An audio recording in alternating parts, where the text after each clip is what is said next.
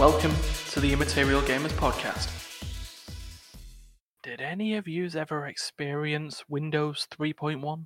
I don't know what that is, you old person. Windows. Oh well, well, thank you, thank you, young people. Well, Windows 3.1 was uh, bad.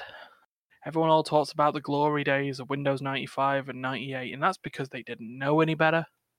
I mean, really, I, I think you had to you had to turn on the computer and put in a command line interface to load up Windows, and then when you turn the computer off, you still had to make sure to push the power button off because it didn't have the power to shut it down. It would just put it back into DOS. It didn't have enough power to shut itself off. Hmm. You imagine not being powerful enough to go to sleep? It's just like it's just like you, you go to bed and you're just like, God, I'm so tired. I just want to go to bed. And you go, oh shit, I'm so tired. I can't go to sleep. Mom does that. I was about to say, isn't that what insomnia is? Yeah, it is. Just got to think that's that's probably the case. This is the Immaterial Gamers podcast, episode number ninety-seven. Oh my god, when was the last time I was on it? It was in the 80s, I think. Uh, it was it was basically pre-lockdown, wasn't it? Yeah, it was like the week before lockdown. Ah, Yeah, I'm gonna Uh, lower my microphone sensitivity just a touch because Andrea refuses to use her outdoor voice for her indoor podcast. I'm sorry. Speak up, child. No. Who's here, Ryan? who is here? Well, there's Ryan, there's Duncan, who is Yo. here with his mic, and Andrea, who is here with Duncan's mic. Hi. Yeah, we're sharing a microphone because we still can't figure out Andrew how to make Andrea's work. We'll Big get there. yikes. Big, uh, big bra moment. Yeah, How do kids talk now? We we've also got producer Craig here. he's text. Yeah. It's like, the, it's like the oldest man thing I've ever said. It's like, Okay, boomer. oh Jesus. I'm not a- if I'm a, if I'm a boomer, then Ryan's in trouble. Yeah. Ryan's Yeah. a fossil. And uh, yeah, so I so we got we got producer Craig here as well. We've also got Moomin Steelers here. Um, I don't know why he turned up. Moomin Steeler. Oh my god. Get back to Persona Five. Yeah, you non-canon variation on the on the protagonist that we created. Leave him alone. Yeah. He's supposed to eat his bread. Yeah, I'm not going to put it down as odd gaming trivia, by the way. But the recent episode, episode nine of Better Together. I've got to be careful because I've recorded both of your shows over the weekend, or edited That's not both your shows over the weekend. So day was the most recent one. Yeah, well, as as this podcast comes out, episode nine will be out.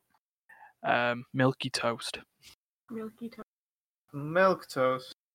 and uh, This Yeah. is we got some clockwork shit going on with our uploads. I just ha- I'm looking at our main page, and we have three uh team fight Thursdays like stacked on top of each other, just in like the normal layout. mm, and then I've just been sort of sort of lazy and just using the Persona Five Royal title sequence for a lot of the episodes that didn't involve requests like Roadkill Morgana, who is the second favorite Morgana to Disco Morgana, who will then also be the like the third favorite to what will now become Zoomed Morgana. I just want like a joke podcast one day when all of our profile pictures are different variations of Morgana. Oh, Oh, you know, God. we, we will we would Maybe have the that. apocalypse. Yeah, that would that would work. But there was something that is mentioned near the end. You were in uh, Cafe LeBlanc, Uh-huh. and I think you were buying something off the shopping channel because that's you know just a thing. Just staring at the TV while is it Sojiro and a patron were just sat there minding their own business. Well, you know, while psychically sending a message to the uh the people on TV that we want to buy something. We call them. I think that, I don't know. I think there might be an action that shows that you did. But Sojiro, you were you were just wondering why he was just smoking the hell out of that cafe. And you asked if it was like illegal to like sort of smoke inside in Japan. Um, no, is basically the answer. Oh, you, you looked this up, you didn't learn? I'm I'm sat here looking at a Wikipedia article for smoking in Japan at the moment. Is that there aren't and it's non-smoking areas are common, but smoking outside is forbidden unless it's in a particular area. Smoking inside buildings isn't. That's That seems counterintuitive. yeah. Yeah. It's like you can't Um, smoke outside, but it's just like nah. go ahead and smoke inside in a con- in a contained area where all the where all the you know the the cigarettes smoke could just get right into those lungs of yours. You're not allowed Yeah. to smoke next to windows. It gets outside. So Yeah, Yeah. if you smoke near a window, you get a fine. It's like a middle ground between, you know, doing a fel. It's it's it's a it's a misdemeanor. yeah, and our sort of thing is that basically any any public building is a non-smoking area, and like the six foot around the side of it. But your own home is fine. Though there have been talkings about doing it in the own home as well, and that's just silly. But um, in Japan, non-smoking areas include homes, offices, restaurants, fast food eateries, quote family restaurants, pachinko parlors, and public areas. Cafe LeBlanc Wait. wouldn't be one of them. it's a restaurant and a living space. Well, in that case, Sojiro doesn't give a shit. It's like my building, let's- my let's- rules. Let's be honest, he pimps out. He's, Stop you know, saying he pimps out. Yes, I've caught another one. Reel it in. Eh. Breathe. That's my reeling look, he's effect. he's one diamond tipped cane away. He is one diamond tipped cane away Man, from completing the outfit. certain scenes are going to become a lot harsher in hindsight with the insistence on the pimp joke. That's okay. We don't think to, about the future. We think about today and next week, if we're lucky. Yeah. And also sort of thinking about today and next week. We're we're all just sat here having a joke. But my god is it going crazy out in the world at the moment. Mm, Yeah. Yeah. Won't beat around the bush about it. The whole the whole George Floyd incident and the protests that have been going on for by the time this podcast comes out, two straight weeks. Yeah, that's uh, it's uh, quite quite the ordeal. You know, Yeah, I can't don't even even- can't even possibly experience what's going on as uh, as anyone would probably know. We are three white people in a project of all white people. Actually, now that I think about it, not out of intent, just We are out of how it is. we are we are a creamy bunch. We are Yeah. a creamy bunch indeed. But you know, we're here. Craziness is here. If you want somewhere to be away from said craziness of Yeah, you know, it's uh, it's it's, it's healthy to have a a place away from all the insanity. You know, just kind of doing our thing. Yeah. Well, that being said, Donald Trump is an irredeemable piece of shit, and I think that is something that is agreed on by all. We knew that like four years ago. Oh, yeah. Possibly sooner. I, I- I called him the ever lowering limbo pole. That is him. because now it's not really how low can you go. There's you know, you know a limbo pole is. You see the pole and it goes lower down. It's about six feet in at this point. the limbo pole is underground. Yeah. Dinosaur bones are now doing the limbo under Donald Trump. Yep. That's just that's just how it is. But remember, my father still supports for some. Hmm. Where's my nuts? I don't know, Andrea. I don't know. Oop, who's who's having a scratch of the mic? Oh, sorry. Um, there's just dirt on my filter. Yeah, there's dirt all over the filter. Leave me alone, man. Wash your filter. No, you. Speaking of washing the filter, let's go on to what's been played. What's been played? Yeah. What kind of segue is that? we're washing away the dirt and filth of the opening sequence to move on to the main part, which is, I guess, the microphone in this case. That's Yeah, so- fucking- Yeah, so so Duncan, you've been I'll playing the microphone. Um, you in a second. What? I kid, I kid. Speak, speak, speak louder, fool. What did you just say to me? I, I just said so. You've been playing the microphone. Oh yes, I just I've been working on my vocals. Ah, won't you take me and demonetized? Yep, I kept that joke in the bloody video and all, didn't I? Or do we keep what, joking about the demonetization of a channel that we don't have monetized? Because it's Yeah. funny. It's In in 950 subscribers, we're gonna get demonetized. I Yeah. can't wait. Oh, it's going to be. 1,000 subscriber goal. Get demonetized. Oh, I'm no, we're so gonna looking get forward to it. monetized, and then like an hour later, we're gonna be demonetized. Yeah, be like, yeah, have, you, like you- seventeen copyright strikes. yeah, you you have joined the YouTube partnership program. You have left the YouTube partnership program. it's like, damn. Oh dear. So um, They'll actually they- they'll they'll they have a bot specially set up so that it sends both emails at the same time. like it's it's just one email. There's just like a a break, and then it's just like also you're demonetized. It's like Bitch. Yeah. yeah. Woo, woo. oh. Oh, I'll look forward to. I will make sure it's forwarded to everyone at Immaterial Gamers when it happens. It's like, guys, we made it and broke it. We made it and broke it. All right, so games that have been played, huh? That's Yeah. a thing, I guess. Who's We can talk about it. Yeah, you got a few weeks worth to have a, a talk about. So Alright. Who's farting? You and by usually. I mean starting. Uh, yeah, go on. I guess I'll. I'll I I mean, I can go first. I'll get. I'll get my game out of the way. Why Thank not? It ended up on the wheel of Wednesday, and I've still been playing it. Still been spinning. You spin Mm. me right round. Ryan, I Ryan, knew it was going to arrive. like a it Ryan great. that spins. That's it. That's the end of the first. Yeah, the, the Ryan that gets Spin Rhythm XD or Spin Rhythm crossed smiley face. What what emoticon is that these days? I'm Uh, too old. can pull up the- Uh, I, ne- I need the youth to. I'm the youth. We already have the channel open Uh, another window. uh, Okay. uh. Yeah, what what is yeah? What's Stop talking to XD? Um, wheel It's of. XD. It's like a, a laugh thing. Laugh. If only I could see You're the. just XDing all over the Yeah, it's place. just XD. Ah, XD guys. yeah. So so Spin Rhythm laugh emoji is a Steve, it's it's a rhythm game. There's there's no other way of going straight into it. Straight off, it's a rhythm game that uses a lot Sure of uh. EDM, chiptune, and dubstep to make a, a pretty nice experience in terms of rhythm games. Actually, something that makes you want to sort of improve. And I mentioned it in the Wheel of Wednesday video. I enjoy sort of how the game works. I'll just go back to the beginning of it. Simple premise of any rhythm game score points, survive song, feel happy. It's a decent six word Yeah. gameplay loop. gameplay that is synced to the rhythm of a song. That is Yeah. generally that's probably the easiest way to explain what a rhythm game is. hmm Oh, I love Parappa the Rapper. Oh yeah, that that word. Parappa the Rapper was cool. Um, Jammer Lammy, I don't know. Um, Guitaroo Man, absolutely batshit insane.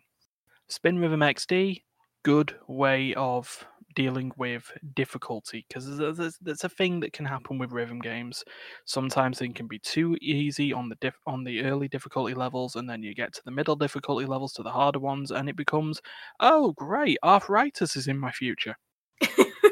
Um, Thanks, I hate it. kind of like Yeah. Yeah, but this game takes difficulty and puts it in a good place, I'd say.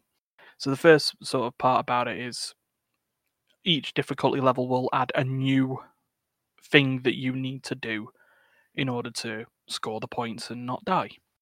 So like the first difficulty level will just be as simple as spinning this little wheel, which you do with either the mouse or the left stick or a DJ deck if you've got a MIDI controller yes, you can use DJ decks and MIDI controllers in this game. Right, but can you use DK bongo controller?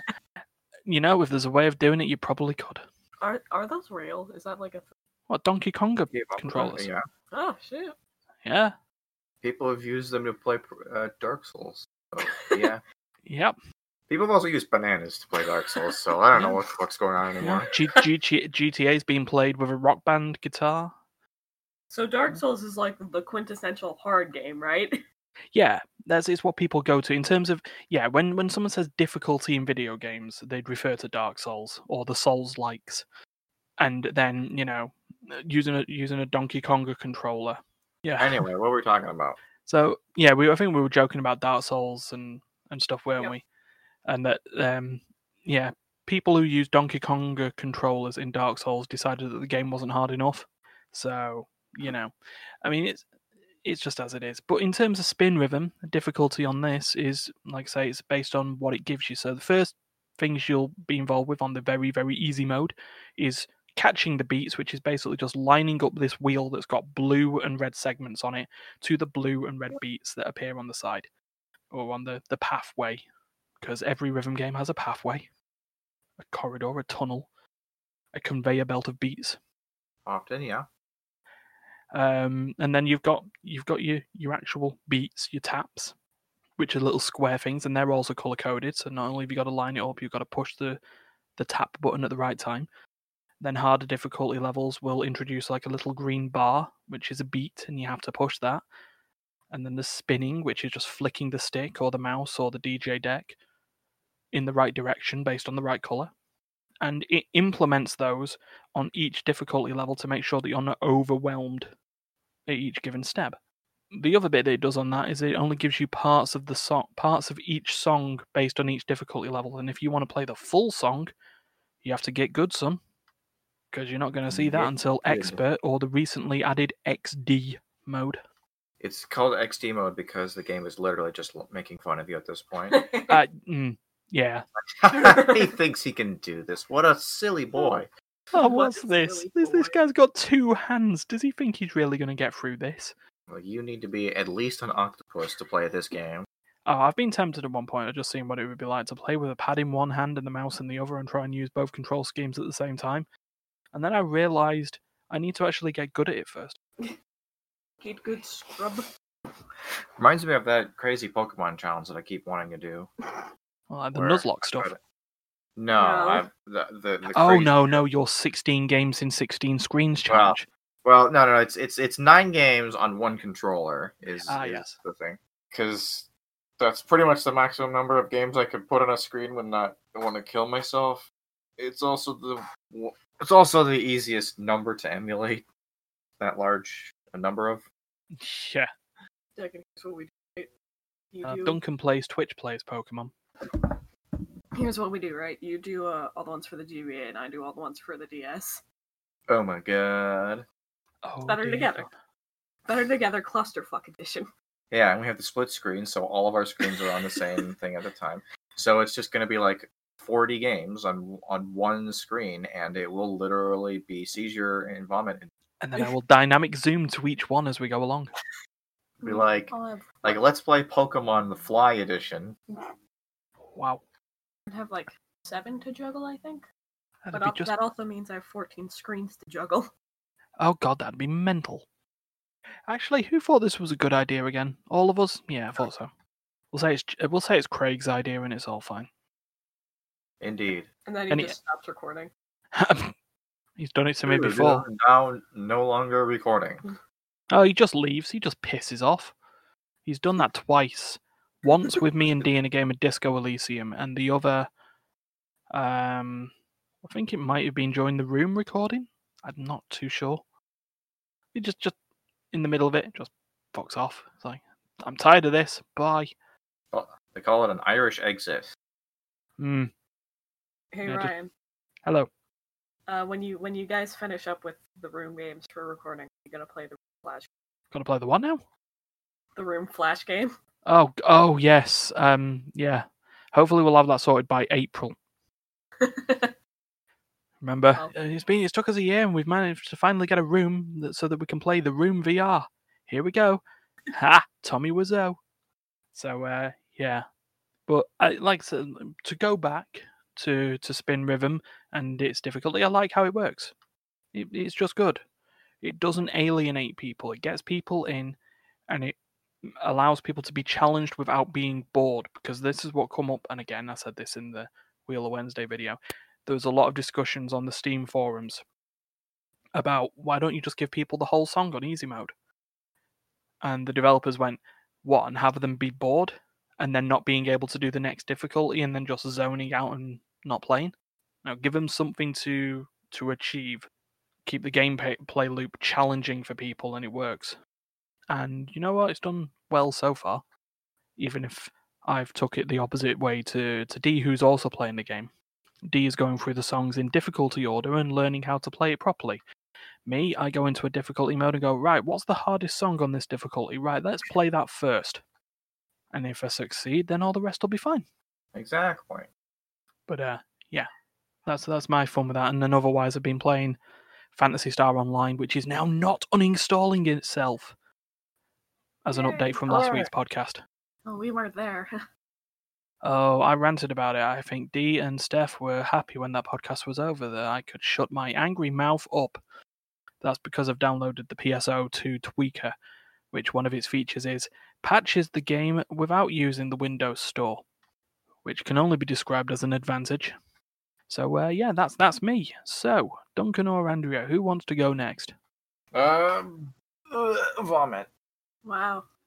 Okay, Duncan vomited. Andrea, what have you played? Uh, what? Okay. Oh god, we got bamboozled. All right, Pranked. sup, girl? Okay. Uh, as per tradition, I'm just gonna take this completely left field. I have been playing the Mystery Case Files franchise. The Mystery Which Case Files. eh? Definitely a franchise people will recognize by name alone. So, Mystery Case Files is a series of hidden object game developed by Big Fish Games that started back in like I want to say 2000. I don't think that's right. Uh, 2000 and when was your first one? Here we are. 2005, November. that was close. Remember, remember. So there have been, I believe, 20 games across the series, and they're still going by the looks of things. Yeah. my God, Why wouldn't you? it is the most hit and miss for writing quality I've ever seen in a ever, but I love it. Okay, and you Yeah. said the hidden object games, which for those who aren't uh, aren't fully aware of them, they're basically where you find objects that are hidden. It's like Where? I Spy. It's I Spy, but it's stupid sometimes. Mm. Stupid I Spy. In the early games, it was stupid. They got less. I Spy was something. I Spy with my little eyes. Something that is stupid. uh, they, they got better about it as the games went on. Less Those like find find this letter open, this pile of forks. Oh God, why would why would they do that? I mean, it was never that bad, but you get the idea. Yeah. So is there is there continuity between these twenty games, or are they just sort of are Uh, they separate games that have a sort of a shared thing? I believe there's continuity. I don't know a lot about the second half of them because I stopped playing around the halfway point. Mm-hmm. Uh, but from what I can tell, there is. Duncan, I'm gonna need super distracted. by- Sorry. We had uh, your video up in the other screen as reference for what the hell you were talking about. Yeah, and I just kept seeing it in the corner of my eye, and I was like, All right, we're back. Uh, Focus. ah, okay. spinny, spinny, spinny things can be distracting. Uh, but basically, from what I can tell from the first Ravenhurst game, which was like the third in the series, all the way to Ravenhurst Unlocked, I know there's a like actual continuity. Beyond that, I I have no idea. Uh, that makes me feel it's a bit like Magic the Gathering at this point, but Hidden Object Edition is like, all right, we'll do we'll do these we'll Do do these sets of cards in these particular planes, but sometimes people or fans like a plane so much we'll go back to it. This is what it Magic like the Ravenhurst Gathering is to me. hidden but, you object game. Let's go. Yeah, no, the the biggest claim to fame it has, by the looks of it, is the Ravenhurst arc, which is understandable because first of all, it's the main plot, even when it says it's not. It is. Uh, it's also usually where good writing goes. Ah, okay. Also, well, just as a very brief aside, I tried to just search for Ravenhurst and don't. Google search results, the first thing it gives you is a residential care home. The second is is the website of the official of Don't. Ravenhurst Primary School, and then the third one is Mystery Case Files Ravenhurst. Well, that just goes to tell you how popular these games are. if uh, you know, it's the third result. Fifth, fifth result, fifth result is is that Ravenhurst is a player housing in the Elder Scrolls Online. wow. So Wow. ESO Mystery Case Files game, please. Um. But yeah, like uh, just just to name a few specifically, Thirteenth Skull and Shadow Lake are the worst. Mm. Sacred Grove is not a winner either. Um, Sacred Grove was bad because it was so like really different from the ones before, not in a good way. What are the what what was what was this? Is just like find everything except the selected objects? It's just like we're gonna completely change the hidden object formula No. up, guys. No, the problem is We're first gonna turn it into a turn-based JRPG. It's going to be a found object game. it's gonna be a found object game. They tell you to find the one thing that's like like just right obnoxiously in your face. Find wow. the sunglasses, and you realize that because it's in the first person view, your character's already wearing them. find the sunglasses that you are wearing. Um, but no, Sacred Grove was like bad because first of all they just gave like the player character a voice, which wasn't good, and it was like ninety percent dialogue based. Oh, and a God. good rule of thumb is that if you're regularly talking to people, you're not in for a good time. Damn, you know, I missed it by that much. I made the JRPG joke. Sounds like they made it into a visual novel. so close, yet so far. Mm, indeed. And it, that's that's like the key to quality though. Depending on how many living, breathing human beings you are communicating with, is usually the judge for how good of a time you're about to have. What about Hmm. dead people? You talk to a lot of dead people, In Ravenhurst, yes. and that's and that's a good that's a, that's a good sign. The more dead people, the better. yes. All right, dead people make good conversation. I've just learned Yes. Yeah.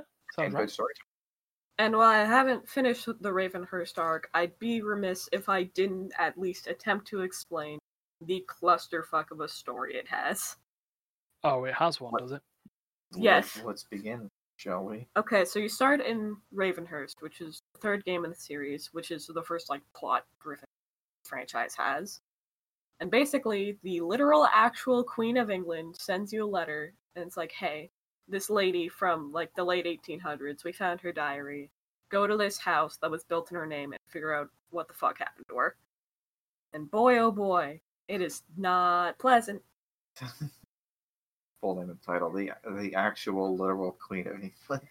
They they lampshade it. You get a letter, and it's like from the Queen, and in brackets, it's like, yes, seriously. It's like I love that. Wow. Queen Liz here. Queen Liz here. Sup, sup, my boy? So anyway, this girl, Queen Liz in the house. Queen Liz, in the Queenie house. Liz. Is that the is that the title for the video? Queen Liz here. Uh, yeah. So basically, what happened was Emma Ravenhurst was a teacher who went to live, who went to immigrate to England to teach better, basically. Okay. She was originally from like Iowa, maybe. Yeah, they don't speak English so good there, so they have to go to the source. It, she was from the U.S. That's that's the important part. Mm. While she was there, she met this guy named Charles Dalimar. Remember him? He's incredibly important. Okay. So after a while, they're like kind of into each other, and Charles is like, "Hey, want to get married?" And Emma goes, "No." So Charles takes it. Well, every story that involves a man asking a woman to get married and the woman saying no always ends really well, and they just totally understand and they decide that they're gonna take their time. They're gonna they're gonna put it off for a few years, or maybe they'll just stay really good friends. Well, that's what Yeah. Emma thinks is going to happen, actually. And then Charles is like, "Hey, I'm going to build a house in your honor," and Jack? she's like, and I was just like, "Okay." Keep talking. I'm gonna get water. Okay. So, builds the house. It's great. Someone dies while it's being built. Mm. As you do. And Emma's like, well, that's concerning. Yeah, I was about, I was about to say I don't I don't like any houses where there hasn't been at least one fatality in the building of it. Uh, anyway, after a while, she gets like a note from her father who's like super sick. And she's like, I gotta go home. This, Hmm. this is bad. I need to make sure dad's okay. Except then she also gets really sick. Like to the point where she can barely write in her diary. And Charles is like, hey, look, just live in this house that I built for you. It'll be fine. I'll get some help. It'll be great. Oh dear, I don't like So- coercive control. You know, while I was getting water, uh, I I did it for I don't know why, but for some reason it didn't occur to me that once I left the room, I wouldn't be able to hear Andrea anymore because she's muted, and I can only hear her because she's in the room next to me. So when she left, I just as I'm pouring my water, I just hear the isolated audio of Ryan going, I, I don't like any houses that don't have at least one fatality in them. I'm just like, I don't know what the context for that statement is, but it's really funny. um, Anyway, continue. so basically, Emma starts living in this house, and there's this lady Rose who also starts living in the house to like help take care of her so she doesn't die. Rose Tika? Uh, Rose Somerset. Summer Rose. Oh my god. Delicious crossover. um, and then after a while, Rose is like, "Hey, buddy, I just so happened to no- notice that Charles has been putting poison in your food. We should probably go." And Emma's like, "Oh, okay, all right, yeah, let's get out of here." And then uh, Charles killed her Charles. Which with an one? axe. Which one? Both of them? Or Oh wow, Uh, that that escalated a little. Well, hmm. you aren't supposed to know, but in the first game, all you know is that he killed Emma. And then Return to Ravenhearst happened, and you realize, yeah, he also killed Rose. What a dick. Yeah. Trust me, you haven't seen the half of it. We we only went through one game. never move into an assisted living home that is manned entirely by one guy that you rejected earlier in life. Oof. Yeah. So uh, re- That's, that's a bad. That's a bad call. Yeah. so uh, the next game, Return to Raven, is basically exactly what it says on the tin. Come back because you know releasing one ghost on the world wasn't enough. You needed to release three more. Oh, of course.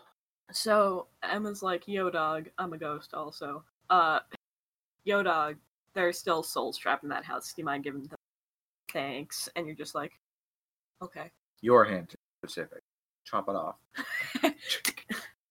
um, so you go into this house and you find out that Rose was dead, but also Rose had two kids, little girls named Charlotte and Gwendolyn. One of them was named Ruby. who- The other was named Yang, but she was an adopted sibling. So Just as Uh, you do. And we gotta unpack them later because they're probably the most confusing part from what I've seen so far. Basically, you go around, learn that Charles had like this dank underground facility beneath the house where like Rose and the kids were forced to live. So you release their souls, find out that the, the twins have an ol- a brother, not necessarily or, older or younger, they don't elaborate because they're dead. Uh, and his name is Victor, who is still alive and is also an old man. Considering the fact that the game play- takes place in 2008, I don't know how this works. how how when when did these events take place? Uh, in the late 1800s. Well, that doesn't seem right. It's like, oh, Victor, I'm 130 years old. Yeah. Yeah, that's what he sounds like. How do you know? Because I'm because I'm him. It I, just I seems am to be the I am thing. Victor. um, Oh my God. Who's who is it? stop. Who is it? It's not being recorded. It's just a it's just a feedback. Yeah, we're not, we're not not doing the the infamous webcam edition for another three weeks yet. Jesus Christ, it's only three Andrew weeks. doesn't away. even care the fact that it's not being recorded. I, I she's she just Yeah, doesn't like seeing her own face. Oh, hey Max, how you doing? Just, just He's hanging out, hanging out in the corner, dead. That is, that is a doggo. Hi. All right, anyway, I stop playing with my webcam. Yeah. Amber- Okay. You're in my spot. Well, I mean, I mean to just give you that, and uh, yep, that's right. That's a ceiling. Wow, glorious ceiling. And then there's some homeless guy who seems to have taken over Ryan's spot. Hi Ryan. Hi. So anyway, yeah, I'm not messing with my camera either. There we go. Off that goes. Alright, uh, but yeah, so Victor is just Oh, in- Andrew died again. Oh, fuck me. Back in you go. He's back. Alright, someone else can take care of that. All right. I'll just, I'll So- just shove it, the, the user back in the channel every now and again. So Victor's 130 years old. Yet still alive, helping his father Charles, who is also alive, except this one gets explained to us. Huh? Wait, so, we got like a hundred year old man helping his 130 year old dad be alive? Yeah. Wow. This is So basically, Charles had like this other underground contraption where he's basically feeding off the souls of Emma, Rose, and the two girls to stay alive forever. well, at least they tried to explain. it. Yeah, except with no ghosts because you freed them all. He's just like, bro, what the fuck? Bruh. And then you make the house explode and it sets on fire. And then Oh, you're sweet, like, wow. murder party. I was literally about to mention Trivia Murder Party. It's just like that is hundred percent the end of that game. and then you're like, wow. Imagine if you get one. Imagine if you get this special ending where the house is already exploded, then it explodes back into existence. Well, actually, Oh no. Let's do the time. Why do I feel this is where Ravenhearst Unlocked is going? uh, I don't know. I haven't played Ravenhearst Unlocked. We we have Escape to go through still. Uh, so basically, you're probably thinking, oh well, the house is on fire and all the ghosts are freed. That's the end of Ravenhearst, right? That seems pretty conclusive, if I'm gonna be honest. Pranked. It's not because Charles is still alive Oh my this time god. he's just he's just feeding off of the flames. and also looks completely different to how he did last time. It He's an imposter. I, I'm I'm looking at the the, the mystery case files wiki here. After encountering Charles, who appears from a TV-headed automaton. Yep. What? I'll I'll explain. Don't worry. So basically, you come back again because people are just going missing around the area, and you're just like, "Fuck, here again." So Oh, oh I'm just loving. I'm loving the fact that Blackpool is the scene.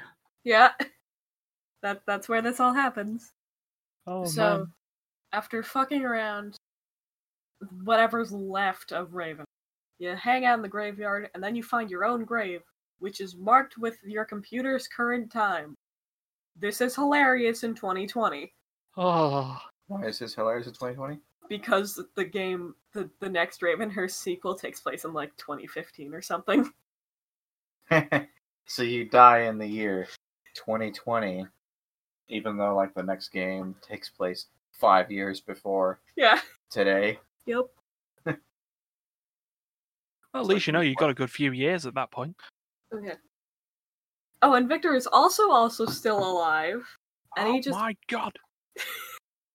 and he f- and basically you end up in your own grave, and the actual grave is like a lever, so you're in this other dank underground lair.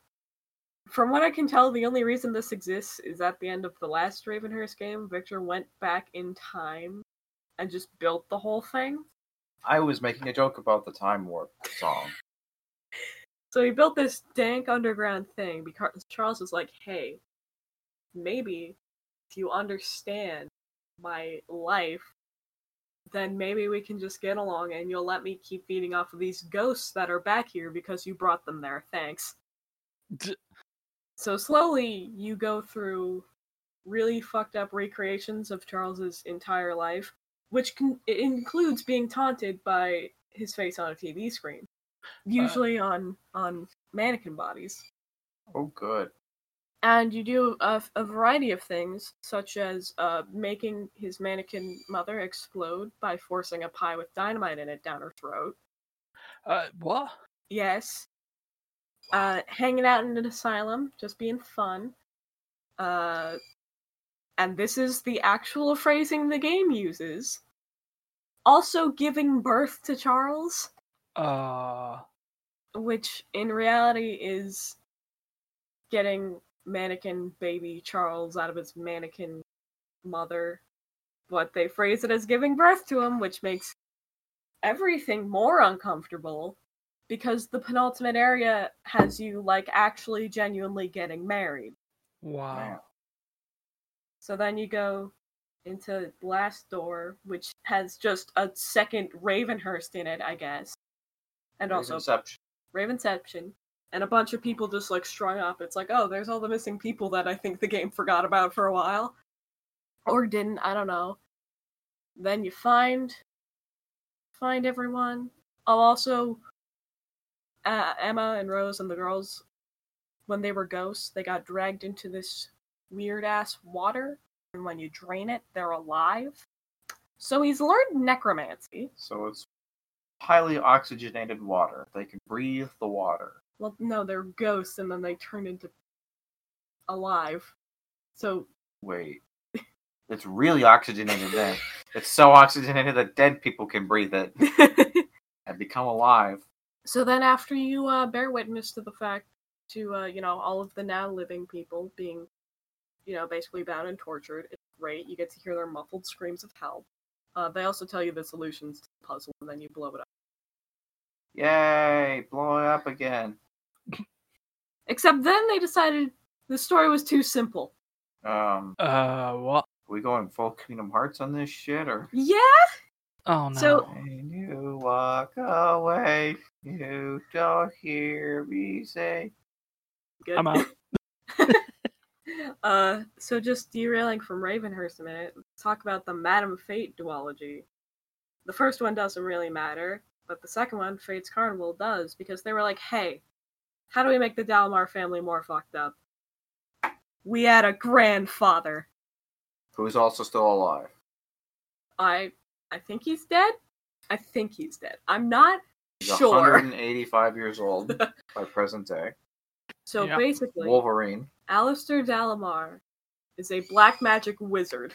Because why not? Yeah, so he uses all the dark magics, and your entire thing is to just stab a book so he stops doing that, and you do.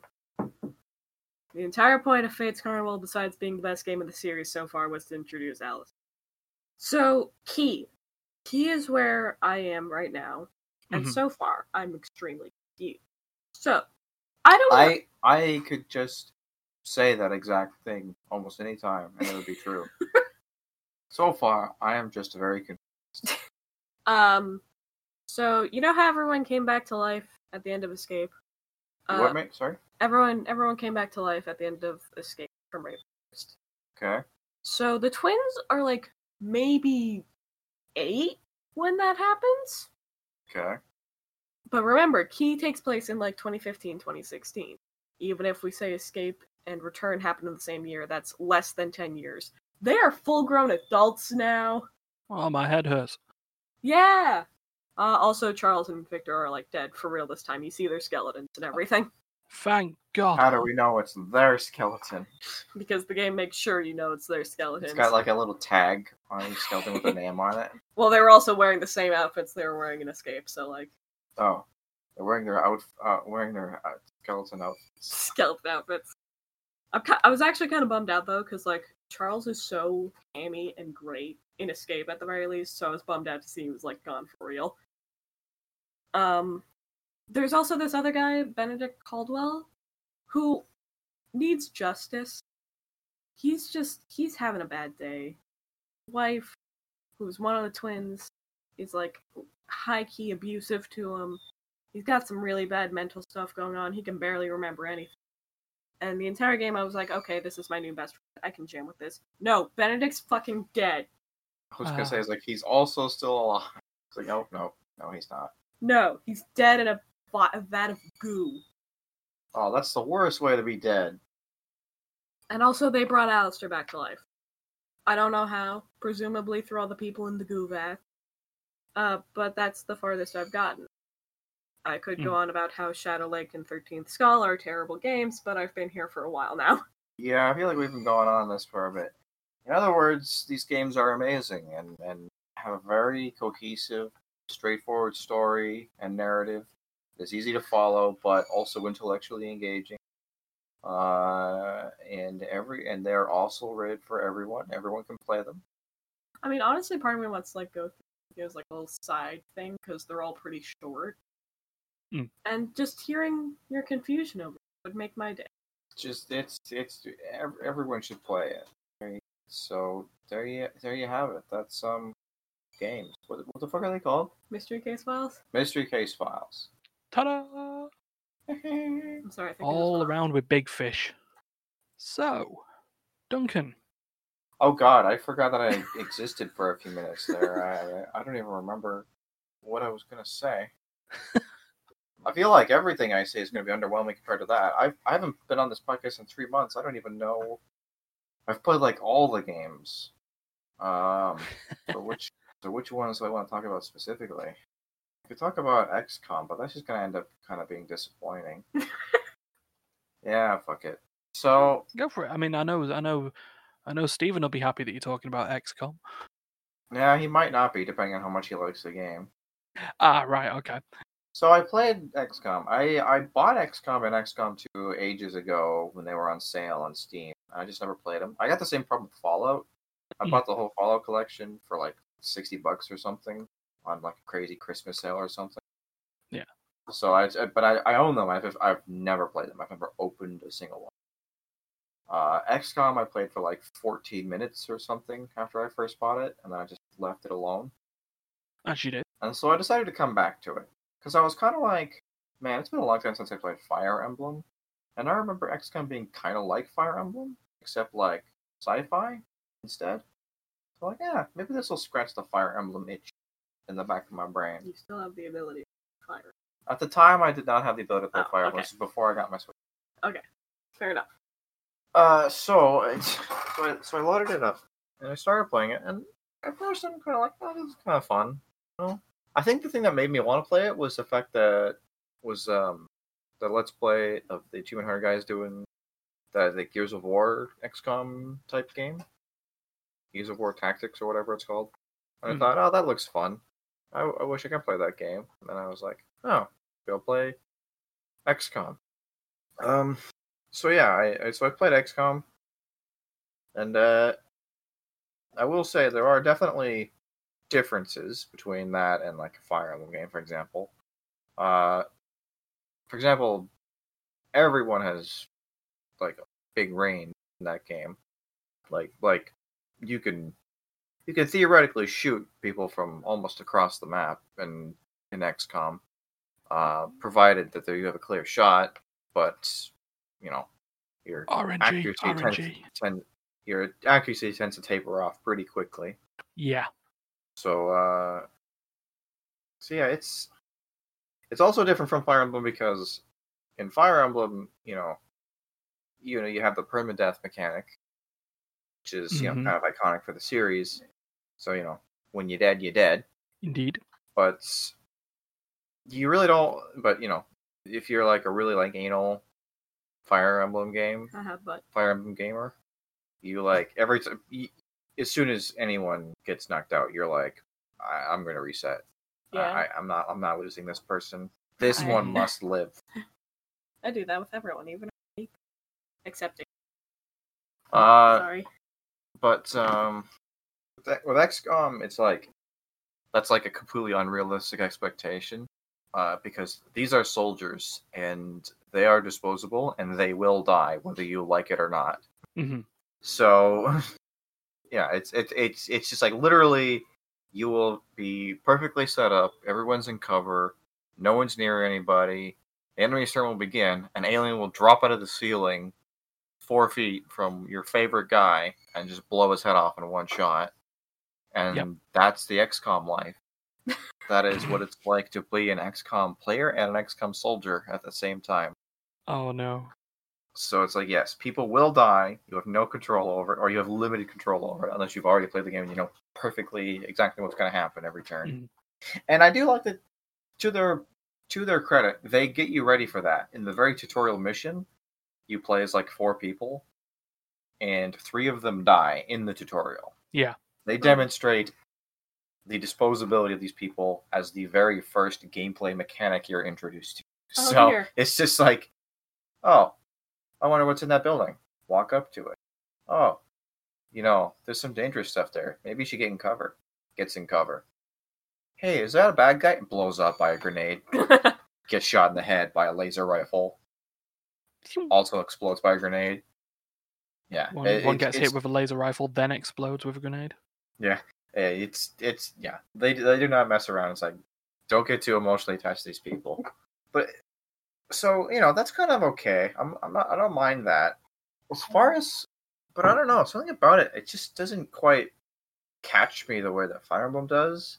Mm. The fact I mean part of it is that like there's no like personality to it at all. Like everyone's just generic soldier man Yeah. Which So you know is kind of like okay well they are supposed to be like an infinitely disposable army of soldiers But then, then you've got all you'd have all your, uh, well, lack of a better word, specialists at the XCOM base or wherever you are. Does does the do, do they like stories not line up with anything? well yeah they're okay but they're just kind of they're pretty generic. Mm.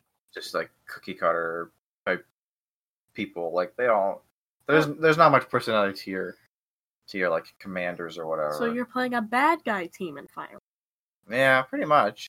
No, a bad guy team in a Fire Emblem game that isn't houses. Yeah, exactly. It's like it's you're like you're playing like the villain in in a Fire Emblem game, except you're the good guy. If that makes any sense. This is in the sense that all of your guys are nameless, faceless losers who are just here to die Mm. and occasionally get a kill. Cute. you know, and inevitably because every attack is chance based, you will always get in that situation where, you know, fourteen of your guys are standing in front of one dude who's in partial cover.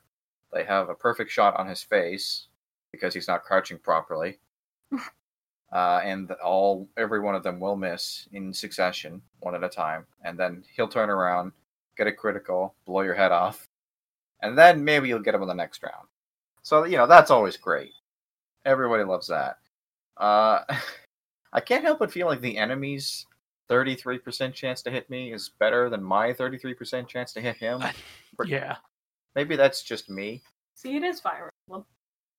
Uh, but anyway, it- part of yeah, it's just something about no personality because the people are designed to be dispensable, Mm. and the fact that there's not like a continuous progression, like like characters get better to a certain extent, like they level up after an indeterminate amount of stuff happens to them, whether it's missions or kills. I don't really honestly know which is the indicator that makes them level up and they'll get health and they'll get some new abilities and it's all cool and all but it's like you know i like i like watching my numbers go up in fire emblem you know? It's like ooh incremented hp by one ooh, strength's up speed up. You know i like that continuous gradient of progression rather than just sort of like incremental like okay well you've reached this point so you get this stuff. You know Mm. I, I, I- I like that. I, you know I, I don't like the i don't like the idea that there's a certain point at which a character stops getting better and more useful. You know, Fire Emblem characters get better throughout the entire game. You know, unless you do some ridiculous grinding, they're not going to max out anytime soon. Mhm. So that part I'm not so crazy about. And a, and a lot of the missions are just kind of like, like really generic. Like it's like there's a lot of a lot of the game is you just kind of wasting in time until the next story mission happens Mm. like you get a lot of missions that are just you are just here to shoot bad guys because you need something to do while we artificially make you wait longer than you actually need to for the next story to happen.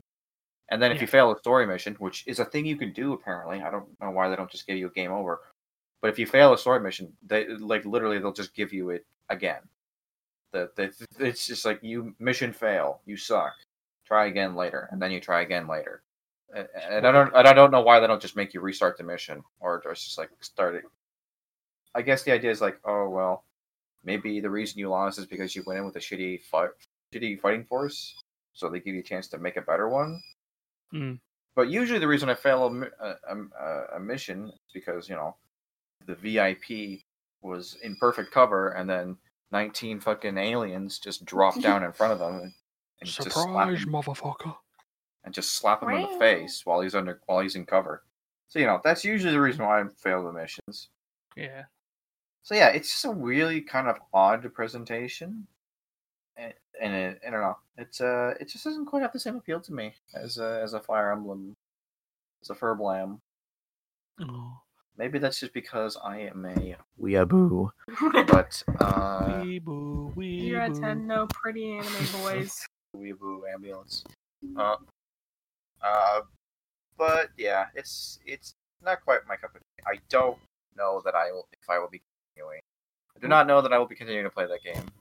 Do I live? Uh, Ah, you live now. I- when, I, when I picked up my microphone to do the uh, weeaboo bit, uh, the cable came slightly came out of my microphone, Ah, and uh, it kind of it went. But I it fixed Bye bye. Okay, all fixed. Fair All dues. things you buy go better. What? Second that. Yeah, third that thing. Right, so we've been going for a bit, but there's something I wanted to talk about before we left. Okay. It's a little bit of news. News time. There's the bigger bit of news that Terry had posted earlier on in the week, but everyone's seen that, and that's that's bad news. Well, Okay, very very briefly on that. Uh, Take yes, two yes, are Everyone has seen. Everyone has seen this this Uh, news that Terry post- Put a. YouTube video in uh, the general channel. Oh, general. Uh huh. Right. of Yeah, course, that- that'd one be in the why. general channel, the one that I definitely saw from Terry Oh, that one. and the oh Yeah, so it's it's a very, it's one I'd probably want to go back to and talk to at another time, to be honest. But very briefly, Take Two are arseholes. Turns out, long story short, the original developers of the sequel to Kerbal Space Program was a company called Star Theory, and word was they were trying to negotiate a new contract with Take Two. They failed to do it, but said they'd come back later and they'd try again. What then actually happened was that some of the developers of Star Theory were getting LinkedIn messages asking them to join a new studio called Intercept Studio that was part of Take Two and were working on a game called Kerbal Space Program 2. Warning signs everywhere. wow. But uh, yeah, long story short, um, Take Two and 2K Games dropped Star Theory from the project and basically tried to poach as many employees as possible to a new team to then carry on with the game. All in all, killing the company of Star Theory. I don't think there's anything more than can be said other than dicks, because it was hardly it was hardly a monetary problem. Dixon. Take Take Two are not short of money. It's a control issue, Yeah. pretty they simply. Wanted to have it's the same people, except they wanted to be people in charge. They wanted to be like, make your game, but only the way we say. Yeah, and at the money that we pay you, not the money that you want. So uh, yeah, they're all dicks, and that was depressing. That wasn't the story I wanted to talk about. The story I wanted to talk about was something that was funny and I consider very actually quite hilarious. I placed this in the news channel. I think it was a Jim Sterling video. Airplay stuff. Uh, No, I actually gave the actual PC Gamer article. Wow. The video game Trackmania. It's a racing game people enjoy it and you have little cars on bizarre tracks and the appeal of it is that you can make your own tracks and share it to the world and they're all bizarre and gravity defying and everything's great and there's going to be a new trackmania game coming out soon. But not only does it have a base cost it has two subscription models. One is for like 10 or so dollars a year and that gives you access to the track editor and some basic features and people love the track editor and that's you know what they love having. The other is called club access and is a separate uh, a separate subscription service that provides access to all the racing online things that people like at $30 a year should i i should mention that this is published by ubisoft so you know separate special editions and subs- subscription services are their jam five different premium editions of Watch Dogs, all with their own separate things that you can get in it. Which means if you wanted all of it, you'd have to buy all five editions, and no one is that stupid. Oh wait, Don't you love it? This, I, I never thought I'd miss a day of like, you know, like geared subscriptions. Where you're just like, spend this much and get shit. Spend yeah, and this then much and get some more stuff and the shit from last year. yeah, Spend some more money and you get all this shit and also the shit that you got last time. Yeah, Yep. You know, I- it's just like, but now it's just like, well, you get five dollars for this one, pay another ten for this one, pay another fifteen, pay yeah. another twelve for that one. That even that wasn't the funny part of the story because people complained, to, you know, along the lines of what you were saying there, Duncan. It's like, well, couldn't we just have tiered subscriptions? Couldn't we just, you know, buy the game and own it like normal people? Couldn't we just have, you know, not have the subscription service? And in response, an Ubisoft rep responded on the Mania Planet forums, which I assume is a, you know, a, I don't know, it's either a fan based forum or it's Trackmania's official forums.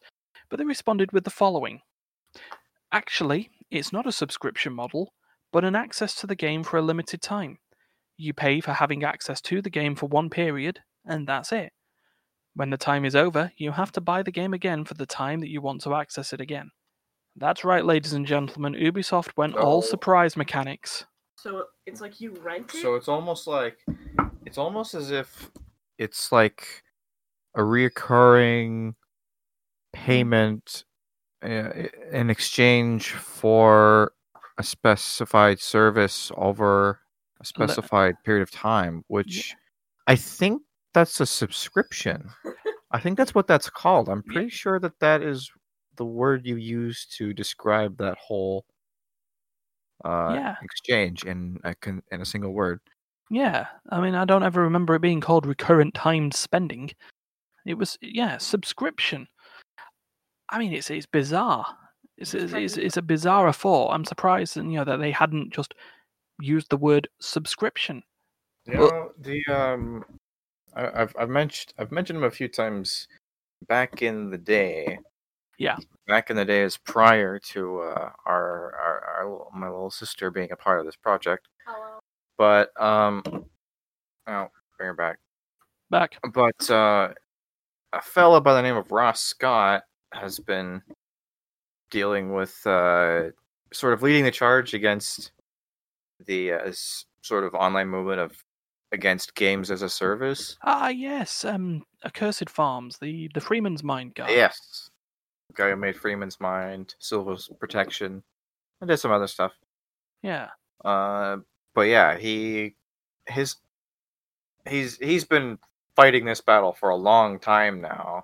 Mm-hmm. you know at, at first it was kind of like you know you know the, for, at first it was like okay technically speaking a video game is a product. By every legal definition that exists in europe in north america and in japan or asian areas every generally accepted definition of what a product is a video game meets that definition. Therefore the idea of giving people a game, selling people a game that is dependent on access to online services, uh, which becomes non-functional and non-playable the moment they turn off those services. That is technically fraud because you can't sell somebody a product that you know they will not be able to use indefinitely Yeah. You know like you know like you could sell a person an iphone and say okay this battery is probably going to be worthless in two years and that's fine because if you can replace that battery the phone is otherwise completely functional Mhm. or So if you just would- take really good care of that battery and make it last a really long time Yeah. it's but, fine so planned obsolescence is okay but making a product that you know that you will at some indeterminate time in the future will be non-functional is illegal technically i.e., a phone with a sealed case that you cannot replace the battery with, and yet you'll still know will die within two years' time. well let's say if instead apple released a series of phones where you know it has you know some device in it next to the battery Mm. where whenever Apple felt like it, whenever Apple decided that they didn't want you to have access to that product anymore, they could just push a button. Oh god, a kill that switch. that would- just- yeah, just kill switch and just deactivate all of your phones. It's like, okay, well, we're no longer supporting that phone. Go buy a new one. Mhm. That's that's basically what a lot of online games are. These a lot of modern video games in general, even games that aren't online, Mm. sometimes have this fe- feature built in. So that's that's kind of where he started on this whole thing.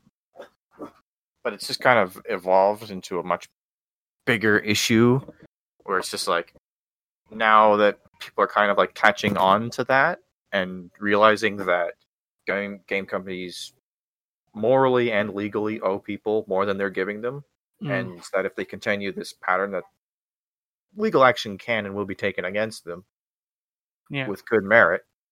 Uh, they're kind of like changing their tactics a little bit. Like they're not changing their practices; they're just changing the way they approach them. Where you know there are now way more games that are you know just straight up subscription services, Mm. and you know like and they're they're talking about like video game like rental things where like you don't or what is it game streaming games games you know streaming games Yeah. where you basically just pay play for a game for a limited period of time and never actually own the game. And those types of those forms of gaming are services legally. So Mhm. to offer them and treat them the way that they currently treat them, it, there's nothing wrong with that legally. So if they if that becomes mainstream, then the uh, the games as a service crowd basically you know dies on its feet. Mm. And so you know he's kind of been at odds with that for a while now, where he's just kind of like, I don't really know what to do now because if this is going to be the future of gaming, it's just like, do I want to keep playing video games? It's like this seems like a terrible model Yeah. for the uh, for the uh, for the industry to follow. And, Yeah. uh, I'm just I'm just seeing echoes of that. It's also a lot of. He's also points out there's a lot of like disinformation being put out by companies. Mm. You know, telling you know basically just telling people that an apple is an orange. You know, it's just like, oh no, we're not committing fraud. We're we're not offering games as a service. We're offering games as a recurring, uh, incre- you know, time incremental Yeah. It's uh, yeah. gaming product. Yeah, cha- changing one, cha- changing the term of something to a different term while maintaining yeah, inventing new thing. unsubstantiated definitions for a thing that already has a definition that they don't like is Yeah. basically a big part of what they're doing. Yeah, to basically- Keep people, you know, quelled. Yeah, yeah microtransactions. You know, uh, loot boxes, surprise mechanics. you know, Yeah, it's microtransaction classic meme. becomes uh, recurrent Classic spending. meme example. Yeah, exactly. We've I think we had like a whole joking segment about this actually one time, uh, in like a I think an, we an did. Yeah. artist or something. yeah, we had. Yeah, we had an honest alternative ways of saying loot boxes or something like that. uh, and and various other like gaming mechanics that are becoming toxic and Yeah. mainstream. But yeah, so it's like they're they're sort of engaging in this simultaneous disinformation campaign to tell you that apples are oranges and that what they're doing isn't bad while also changing what they're doing into something that fits into uh, an equally ethically questionable Whole. area while also being legally more uh, sound Yeah, while also increasing you know maximizing dim profits Yeah. Yeah. and it's just So- silly. I mean, I, so, yeah, I, I for one will not be will not be part of. And I don't know. I, I'm not really a fan of Trackmania anyway. But I'm not really sure. I mean, they, they the, the story did update, and they stated, "Okay, you've got us. It's a subscription model, but that's not the point." Was was their response afterwards? There was a long, twit longer post. You know, it's like, no, buy the game, you keep the game, and it's just like, oh yeah, you can go into the subscriptions if you want. I was like, I mean, why? I think people would have been happier if you just turned around and admitted the fact that it was a subscription or one of two subscriptions. Yeah, instead of like playing it off. as- Yeah. And, you know, rather than trying to call it something like time limited gameplay initiative. yeah So, you know. God, actually, mm, yeah, we also remember we renamed the podcast one day to actually just call it, what was it, the recurrent. The recurrent user listening experience. yeah recurrent user listening experience yeah that's good So, you know. so yeah it's you know it's it's just it's it's upsetting for me because it's just like you know earlier this year i went and had a whole big gush section gush section gush gush session that's really difficult to say i'll never say it again That is a That's tongue about- twister and a half. I'll about, isolate that uh, audio. about Ori and the Will of the Wisps, which Mm. is still my favorite game that I've played this year. Uh, so far, it's the best game I've played in like a decade almost. Yeah. Or one of them. Uh, Like, it's fantastic. And you know what?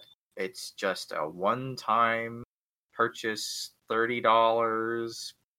It's a- Single uh, it's player a experience. single player experience. There's no online features whatsoever. Just a nice pure game. I think the only there's there's an online leaderboard for certain speed for like speed challenges. That's Yeah. it. You can turn that off tomorrow, and the game would be ninety nine point nine nine percent the same. Yeah. and, and you know it's thirty bucks.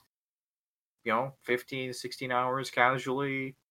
Uh, it's got lots. It's got replayability because there's speed run challenges and no death Difficulty challenges, high difficulty, high, higher difficulties, and it's just like, Why? Why? Why? Why is somehow the entire industry seems to want to convince us that their current model is the only model that can exist because of how complicated games are getting or whatever. Mm. So then it's like, why are games like this build being made still? Yeah. Why? why? Why does this model work perfectly well for other people, for smaller developers? Yeah, it's, yeah, it's the You same know, thing. Why Sing- can't you make that work? You know, Yeah. single single you're the one who's dead. doing it wrong. You know, not us. Yeah. It's it's just it's just bizarre, isn't it? It's like yeah, it's like single player games don't succeed very well. Fucking as you mentioned, Ori is pretty damn successful as far as I'd be concerned in terms of its quality and its you know critique. Survival horror doesn't work. Nothing exists. Um, you know, Resident Evil Seven was probably one of the best survival horror experiences of the console and PC generation at the time. You know, apparently no one wanted it. It wouldn't have been successful if no one wanted it. All we need is, is you know, is- I think it's just this this whole case, and especially as well as every company wants some games as a service gold mine. They just they will they will lower the bar between each other to try and get a slice of that pie. And the problem with games as a service at the end of it is that it devotes the most a, a live service game would devote most of your time, and you're only limited to some- you know there's only so much time in a day. Yeah. Get video game. You know what? Video game companies should have never gone public. None of them. None of them should have ever gone public. Mhm. I know they're not all public, but the worst ones are, and the reason they are they're they're they they are the way they are is because once you go public, you got to keep that cash flow coming in. Yeah, You gotta make beholden to shareholders, not your own morals. Yeah. Yeah, you gotta you gotta make your quarterly you know quotas, otherwise, your investors drop. Things are bad for you. Yeah, and yeah, but no, I that, that that's a big part of what it is. Uh, and anyway, I I feel like uh we've we've all been going on this for a long time. My mom's absolutely. Dropped in, so we're looking to probably go spend some time with her. Yeah, Um, I'm gonna look at so let's wrapping this cut up as well because I want a I want a nice boy Sunday roast. off. So uh, yeah, we'll wrap it up. If you liked what you heard and you want more, do the like, share, subscribe, fling, fling.